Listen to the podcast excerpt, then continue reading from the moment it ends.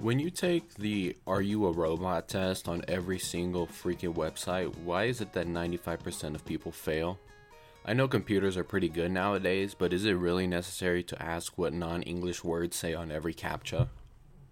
For example, you try to log into your email, you type in your password, and then you're slapped with an error CAPTCHA is required.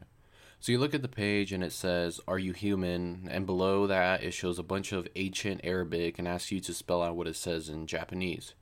To which you start to wonder, Are you even human?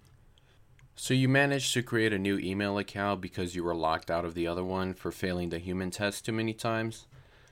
Then on your new email asks you to create a password, to which you're presented with probably one of the most basic, easiest requirements ever. You just need a lowercase letter, uppercase letter, a symbol, a number, 500 characters minimum, a non symbol number letter, an ancient artifact, your soul, and a lowercase uppercase letter combination with no olives, cheesy bread, and a large Pepsi. I don't think I've ever had to complete a CAPTCHA on Facebook, which makes a lot of sense because Mark Zuckerberg is not human, so he would be locked out of his own website for eternity. What if you were a cyborg? Would you be considered human? Would you be able to pass the human test? What if the human test was something like scan your left hand's fingerprint, only for you to realize that your arms are robotic? So you decide to use your powerful hands to commit mass murder and take over the world. You're sitting on your throne as righteous ruler of earth and you want to send out a mass message to everyone about how great you are. So you pick up your iPhone because you're a terrible person and you try to tweet how great you are. Twitter then tells you you're locked out and you must check your email. So you go to your email and try to log in, only to realize you forgot your password. So if humans can't pass the human test, why is it that the test exists anyways? I know why it exists. It's to hide the fact that real aliens are trying to communicate through the internet from Area 51, but can't log into anyone's account to post about their captivity. The aliens are getting smarter, so the government is forcing tech giants to update CAPTCHAs every year to prevent the aliens from getting recognition and becoming viral on the internet. I fully believe that it is against the aliens' right to be held captive in Area 51, and we should boycott the president from trying to build a wall to keep the aliens from leaving.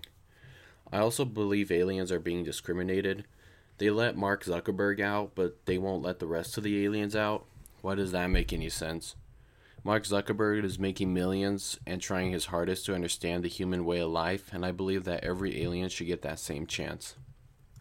This is why I fully support having alien presidents like Hillary Clinton, Ted Cruz, and talking oranges like Donald Trump. For the 2020 election, I'm hoping for more diversity by having a real life talking rock as our president. He calls himself Dwayne or something. Although Zuckerberg had been in some trouble lately for mishandling user private data, he was probably gathering the information himself so he can better understand how to be human. He could have also been beaming the information to his alien friends. You know what? That's it. Mark Zuckerberg has been beaming information on how humans work so his fellow friends that are locked in Area 51 can find an intuitive way to escape. Genius. I think Zuckerberg should be excused for fighting for inequality of the LGBTA community.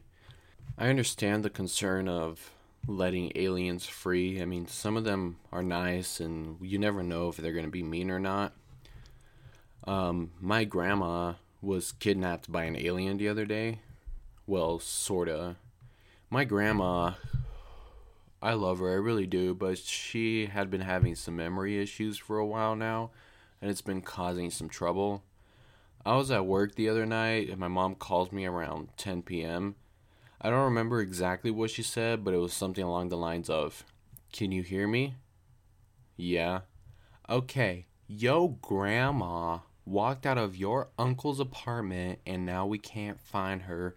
We are looking all over and we're waiting for the cops to show up. Are you busy? Can you help find her? I'm like, How do you lose a person?